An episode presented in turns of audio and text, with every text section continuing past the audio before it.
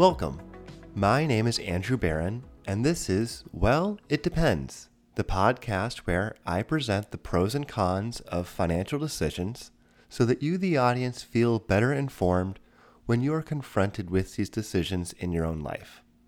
In this special episode, I ask the question How does the student loan relief affect me?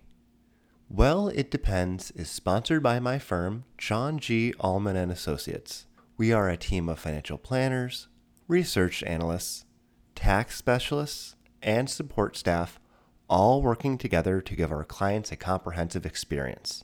If, after listening, you'd like to discuss your situation with one of our financial planners, including me, please email info at jgua.com.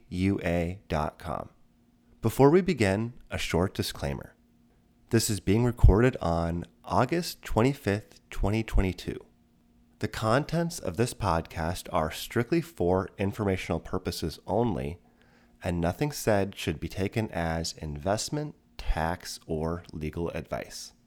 Any strategies discussed may not be suitable for the listener specifically, and so we strongly encourage consulting with your advisor before implementing any strategies to ensure they meet your individual objectives.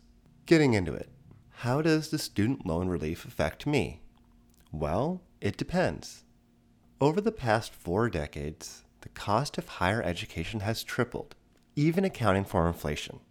In response, the Biden administration took steps yesterday to provide some relief for student loan borrowers. Who qualifies and what are the benefits? Single taxpayers who earn up to $125,000 qualify to have up to $10,000 in federal student loans canceled.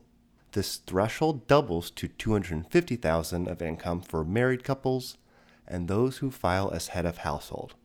Pell Grant recipients can have up to $20,000 in loans canceled, subject to the same income limits. This relief also applies to those borrowers holding debt who never finished their degree, which is close to a third of the total borrowers. The current pause on payments will continue through the end of the year, but if the 10,000 or $20,000 doesn't completely erase your loans, you should plan to resume payments in January 2023. Additionally, a new income driven repayment plan seeks to reduce monthly payments to 5% of discretionary income from the current 10%. This could open up monthly cash flow for many Americans, especially at a time when we are seeing still high prices there is still a lot of information we don't know, such as when the debt relief happens, or if borrowers who have more than one loan, which loan is chosen for forgiveness. The Biden administration has said additional clarification will come in the following weeks and months. You can subscribe to the Department of Education's notifications to be emailed on updates. I'll also do a follow up episode when there is more to share. But for now, to answer the question, how does student loan relief affect me? Well, it depends.